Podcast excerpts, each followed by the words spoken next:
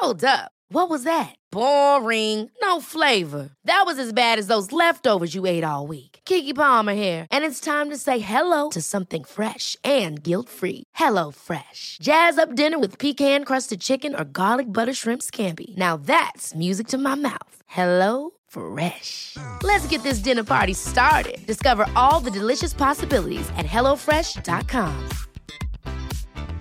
Hiring for your small business? If you're not looking for professionals on LinkedIn, you're looking in the wrong place. That's like looking for your car keys in a fish tank. LinkedIn helps you hire professionals you can't find anywhere else, even those who aren't actively searching for a new job but might be open to the perfect role. In a given month, over 70% of LinkedIn users don't even visit other leading job sites. So start looking in the right place. With LinkedIn, you can hire professionals like a professional. Post your free job on linkedin.com/people today. Everyone knows therapy is great for solving problems, but getting therapy has its own problems too, like finding the right therapist, fitting into their schedule, and of course, the cost. Well, BetterHelp can solve those problems. It's totally online and built around your schedule. It's surprisingly affordable too. Connect with a credentialed therapist by phone, video, or online chat, all from the comfort of your home. Visit BetterHelp.com to learn more and save 10% on your first month. That's BetterHelp, H-E-L-P.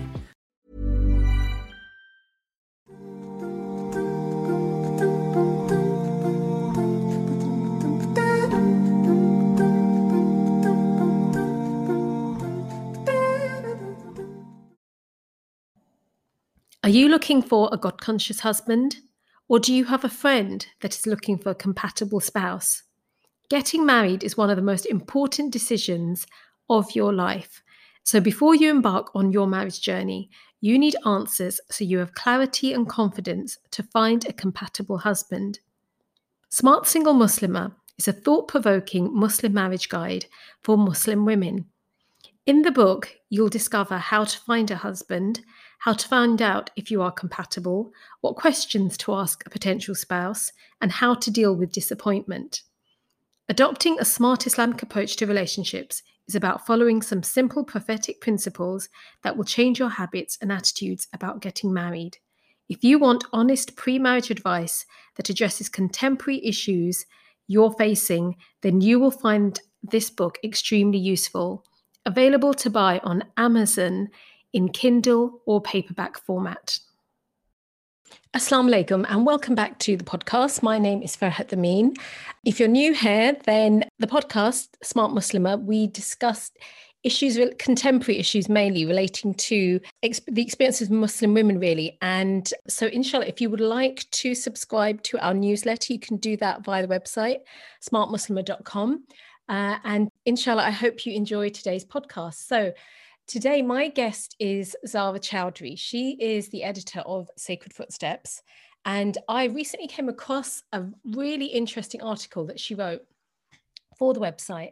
And the article is titled Unveiling the Algerian, and the full title is French Colonial Photography. So Assalamu alaikum, Zara. Welcome to the podcast. Wa alaikum salam. Thank you so much for having me. Alhamdulillah, pleasure is all mine. So before we begin speaking about the article, for some of my listeners, they may not have heard of Sacred Footsteps before. So what made you begin, and start this website? So initially it was just the fact that there were not that many good resources online focused on Muslim travelers, because we started this about 6 or 7 years ago now. So at that time, especially, I was traveling a lot and I kind of experienced that firsthand. Additionally, there was very little reliable, up-to-date information about spiritual or religious sites such as maqams. And so if you wanted to visit places like that, you really had to know someone who'd already been, who could tell you where to go and, etc. And I guess more than that, I felt that there needed to be more focus on highlighting different aspects of Muslim culture and history. So for instance, I visited Vietnam and there's a Muslim community there who surprisingly have quite a long history. But at that time, there was nowhere you can go online and kind of do any kind of research or find out anything about them. And so Sacred Footsteps kind of really came from that. Mm-hmm. Yeah, that's so fascinating. I didn't know we had, a community of Muslims in Vietnam. It does. You're right. It makes me think when we wanted to visit the Alhambra in Spain, when I then went online, it was mainly non-Muslim documentaries and historians who we were then watching and reading. And that's who we were getting our information from. So you're definitely right about historical, websites you can go that would, show you what the Muslim perspective is. And exactly. And so for example, I know it's just side point. There was something I saw on your website by Ertugur. So we've got an article about how to visit his tomb, and also characters, but of course they're based on real people. So we have an article about how to visit his resting place, written by somebody called Hamza Sheikh, who visited all those sites himself. I think that a lot of the time, many of the kind of most famous, Islamic sites, the literature written on them is often by either by non-Muslims or is kind of secular sources, right? But that's changed a lot, I would say, in the last 5 years. There are more publications, more platforms kind of dedicated to this kind of thing. But for us, the focus is really on the stories that are often overlooked. Mm-hmm. So, for example, within West Africa, there's a real tradition of scholarship that goes back 1,000 years. And so we work with Mustafa Briggs, who's one of our writers, and his focus is on, highlighting that tradition specifically. And then we have others who kind of focus on other areas. But for us, it's really about highlighting those things that we as Muslims also overlook for whatever reason, because we kind of tend to concentrate on the cultures that we're from ourselves. And so we also have a podcast as well. So that's one of the things we focus on. Oh, excellent. What's the name of the podcast? Not the most imaginative name, Sacred Footsteps, the podcast. Okay. Yeah, so if you Google that, it should come up. Okay, alhamdulillah, because it is, I spent a little bit of time on the website, and I thought I'm have to come back and look at this properly, because there is a lot of stuff that you don't normally see. Like there's a nice article about Jamaica, Muslims in Jamaica, and it really is, it's very multicultural. And multicultural, and also, the images on the site and on your Instagram page, they're very positive images of Muslims just in their normal environment. And that's what was really nice as well, just seeing all the different types and the way of Muslims we are and, globally. But it was all very positive. That's the thing that I really liked about it. I'm glad you mentioned that, actually, because we really focus on challenging a lot of the kind of dominant stereotypes. So a lot of our work focuses on challenging Orientalism in particular, because the way Muslims are portrayed even today has its roots in Orientalism itself. And so, for us, that's a very deliberate decision. Like the images we use, everything like that, we put a lot of thought into those kind of things. Well, that would actually be the next thing I'd like to ask you, that, if any of our listeners, if they don't know what Orientalism is, could you please explain that? Okay, so Orientalism was a term coined by Edward Said. Initially, the term was used purely, so academics would refer to themselves as Orientalists. It was just people whose academic output kind of focused on the Muslim world or Eastern cultures, because there was this kind of, I suppose, this binary thinking that the world is East and West. And so people who focused on Eastern cultures and history in their work referred to themselves as Orientalists. And then Edward Said wrote this book, Orientalism, in the 70s. And the book is really about kind of, exposing the kind of representations of Eastern people as inferior, which has kind of run through academia and literature for centuries. And he kind of goes into the history of that and the fact that Eastern people were being represented as exotic and as the great other, in inverted commas, and used as kind of their definition was always put in juxtaposition with the definition of who the West is and who Europe in particular is. And so where Europe is superior and enlightened, the East is backward and uneducated and uncivilized and in need of civilizing. And that kind of thinking fed into colonialism too, because it helped justify the colonial project. Mm-hmm. I know I read that book maybe 20 years ago, and I think I need to read it again. The one thing I do remember from that, and it's interesting, he wasn't Muslim, he was Christian. Well, so his focus was mainly on literature, kind of fantasy element. A lot of that came from Orientalist paintings. Uh-huh. So what we're going to talk about later on will kind of tie in with that too. But a lot of the paintings kind of focused on the harem, what they imagined the harem would look like, let's say. And it was this kind of this fantasy of women who are sexually available, who are completely passive, and who are there purely for the pleasure of the spectator, who was always a male. Mm-hmm. So actually that does bring us now onto the article that you wrote. What made you want to, why were you interested in writing about the unveiling of, the women of Algeria and French colonial photography? So as I kind of mentioned, we focus a lot on challenging Orientalism. So one of the areas we've really worked on is photography. And so I've written about colonial representations of African and Asian people before, and how those images were used to justify colonialism and also racism too.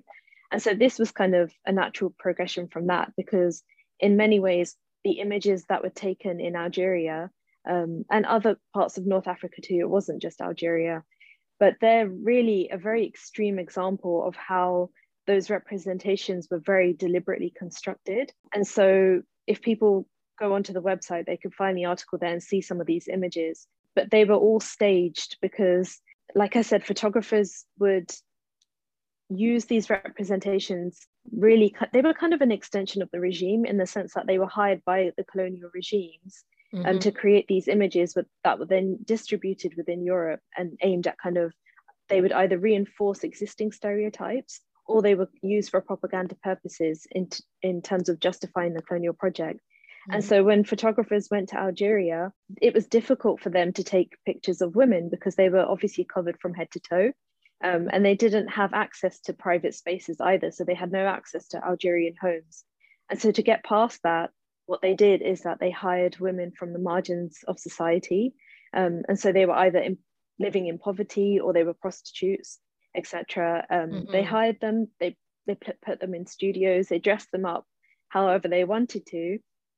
And they took these images, which you could refer to as harem photos, because that's kind of what they were portraying. The paintings that I mentioned earlier, these images were almost an exact recreation of those paintings. Yeah, and you show that on the website.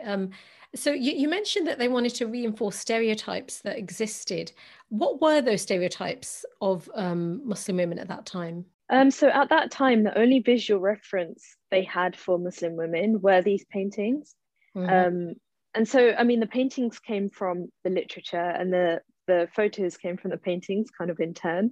And so, so at that time, that's really the only representation they had was of these often topless women lying in, in reclining positions on top of cushions, etc. So, so these photos really were the first kind of visual, the first photographic representation, let's say, of Muslim women.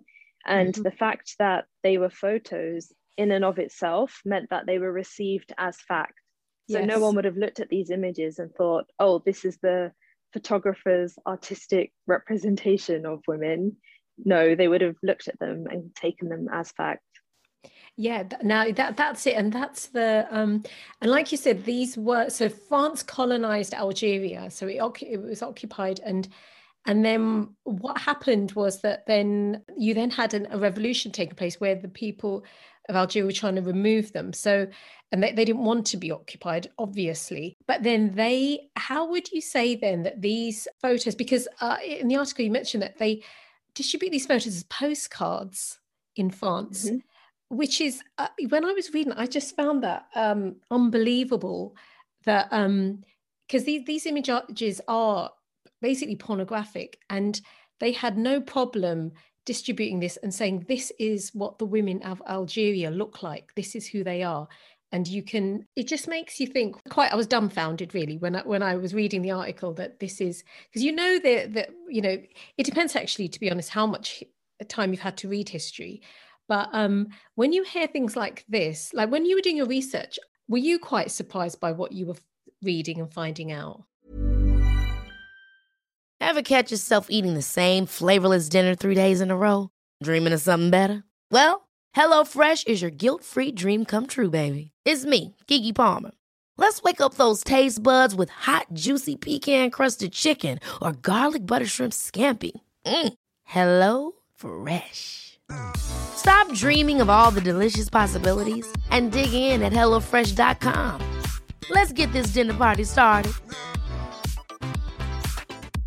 I'm Sandra, and I'm just the professional your small business was looking for. But you didn't hire me because you didn't use LinkedIn Jobs. LinkedIn has professionals you can't find anywhere else, including those who aren't actively looking for a new job, but might be open to the perfect role, like me.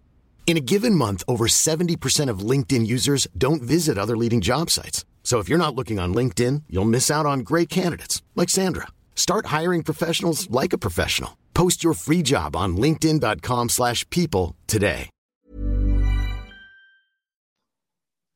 Well, so I'd known about a lot of this for a long time, and so it wasn't a huge shock, but just seeing those images, I mean, I've been writing this article for months. It really took me a long time just to put it together because it's not the nicest subject to read about. They're not nice images to look at. And so you kind of feel that, I suppose. And although I wasn't shocked, you still kind of feel the outrage and the anger and all those other emotions that kind of come with it. Just to put things into context, the images in my article are all taken from the work of Malek Alloula, who was an Algerian writer and literary critic. And so he, being an Algerian himself, he collected these postcards and analysed them from the perspective of an Algerian, really to show what the way he felt about them, basically, as an Algerian, because he was never the intended spectator of these photos. You have to remember they were never intended for an Algerian audience. They were intended for a European audience specifically, and so these photos were taken between 1900 and 1930. The French actually occupied Algeria for 132 years, and that period was really marked by a lot of violence. It was a very, very brutal occupation, and the War of Independence finally brought that period to an end in 1962. But during that time, the French really kind of picked on the veil. They really chose the veil as something to target. Okay, so during this period, because it was really marked by violence, because the French occupied Algeria for 162 years. And during that time, there was a resistance movement that tried to fight against the French. And it was very brutally, you know, that resistance was brutally fought against by the French. So the veil was really picked on by the French very early on. The repercussions for the Algerian people, have continued into the modern day. But very early on, the French really kind of chose the veil as something to target. So according to Frantz Fanon, who was a writer and a thinker, the veil was seen as a symbol of the Algerian woman. And so the French very quickly and very deliberately chose to focus on associating unveiling with liberation from oppression, as though women were being oppressed by the veil. And so when you know that, and then you look at these photos, you kind of see them in a whole different light, because there really was this ideological agenda going on behind it. So it wasn't only about, satisfying the male European gaze by, unveiling all these women. There was a real kind of a very political, a very ideological campaign also behind that, directly related to colonialism. Mm-hmm. Yeah, and it's interesting that this whole unveiling, they had you're right, when I was reading about the French occupation of Algeria, they had a policy of unveiling, sometimes forcibly unveiling Muslim women. And what's interesting, they were very proud. They've never apologized for the French government, or even after independence, they never apologized for the way they behaved in Algeria, did they? No, the French are actually very well known for not acknowledging past crimes. So not only in relation to Algeria, in relation to other colonized countries as well. So yeah, no, as far as I know, they've never apologized. Because and one estimate of the number of Muslims in Algeria that died was 700,000, and that's like a low estimate. That was given like a middle ground between what France said and what after independence, what the Algerian government said. But, you know, 700,000 Muslims were killed.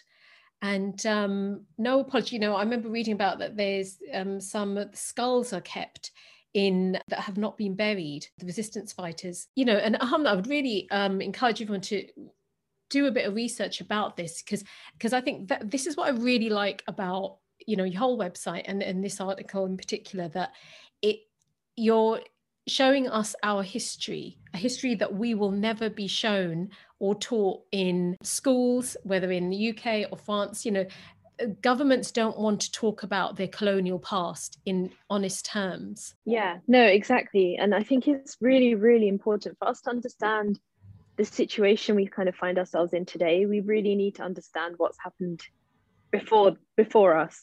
And so, yes, although colonialism has ended, it still exists in other forms. And to really kind of understand that, you need to know your history. Yeah.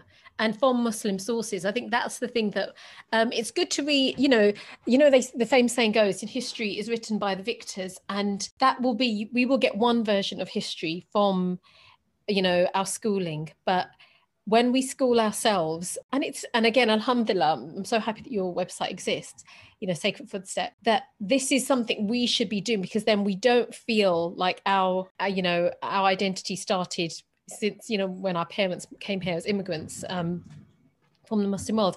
No, we have a much richer history, but also what was done to our identity in Muslim countries. And even, you know, when we look at our countries and we think, oh, it's such a, you know, it's a bit of a mess and there's problems, it's things like this happened in our countries that changed our thinking. So, for example, I remember you mentioned that some Algerian women have contacted you. What did they say about your article?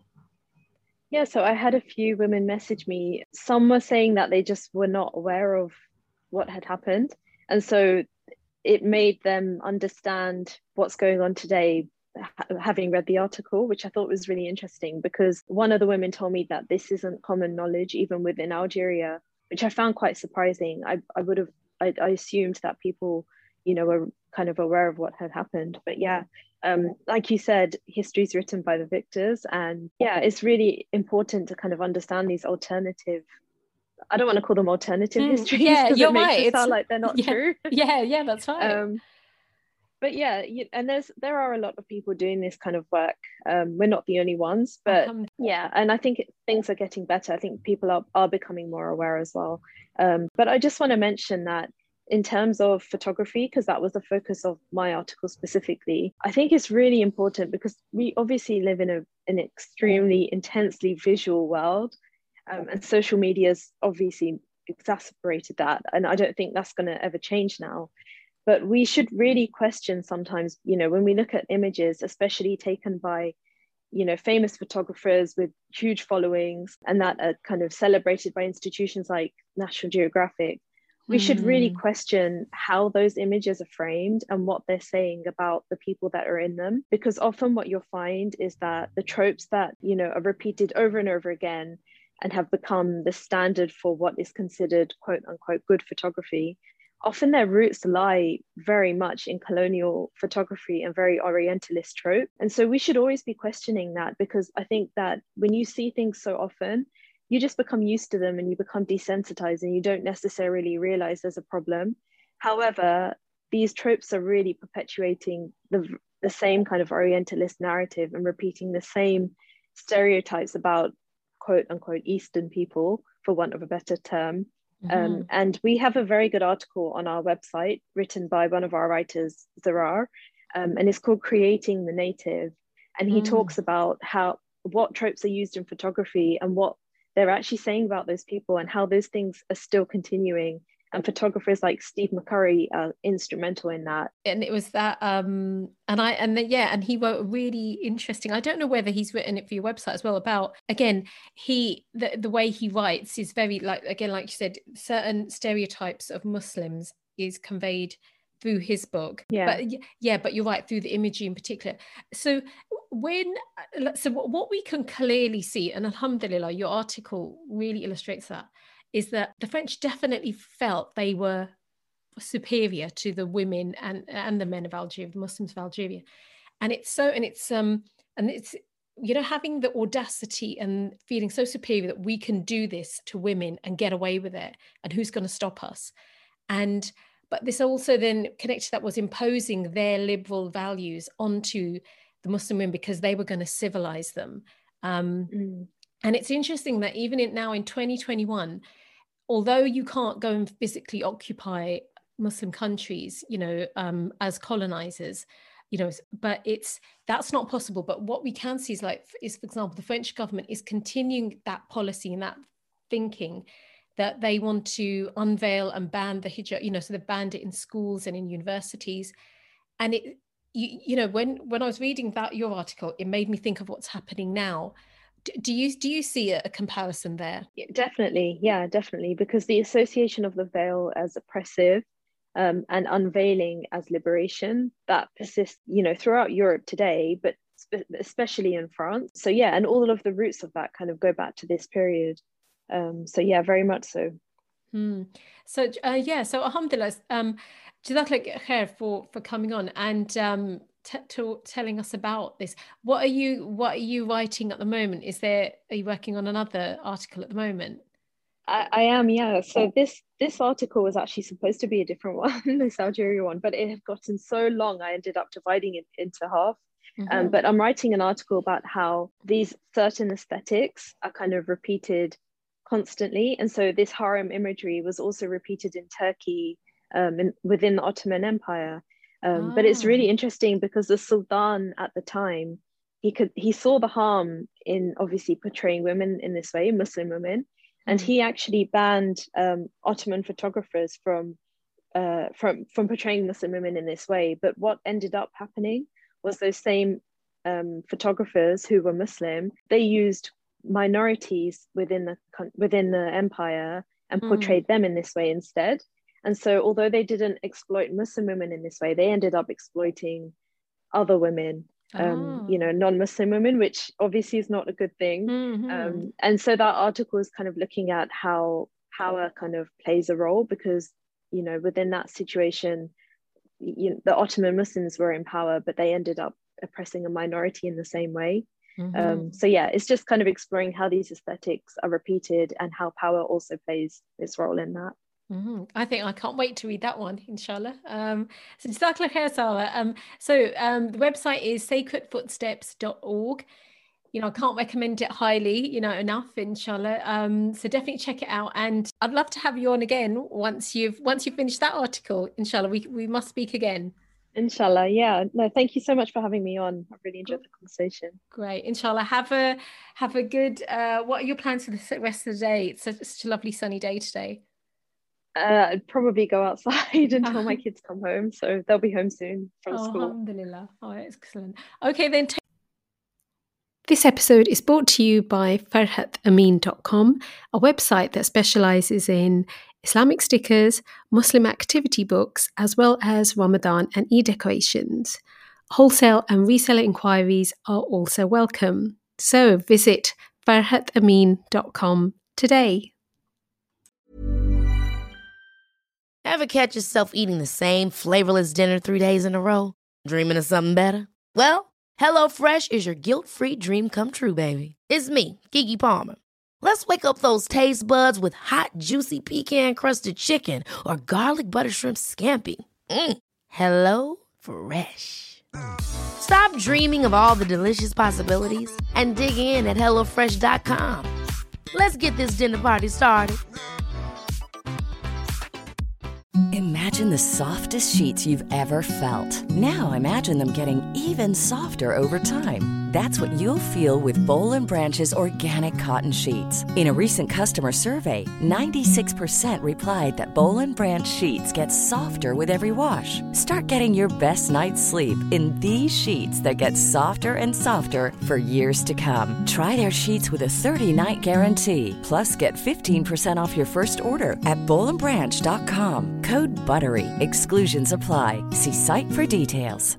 Mom deserves the best, and there's no better place to shop for Mother's Day than Whole Foods Market. They're your destination for unbeatable savings, from premium gifts to show-stopping flowers and irresistible desserts. Start by saving 33% with Prime on all body care and candles. Then get a 15-stem bunch of tulips for just $9.99 each with Prime. Round out Mom's menu with festive rosé, irresistible berry chantilly cake, and more special treats. Come celebrate Mother's Day at Whole Foods Market.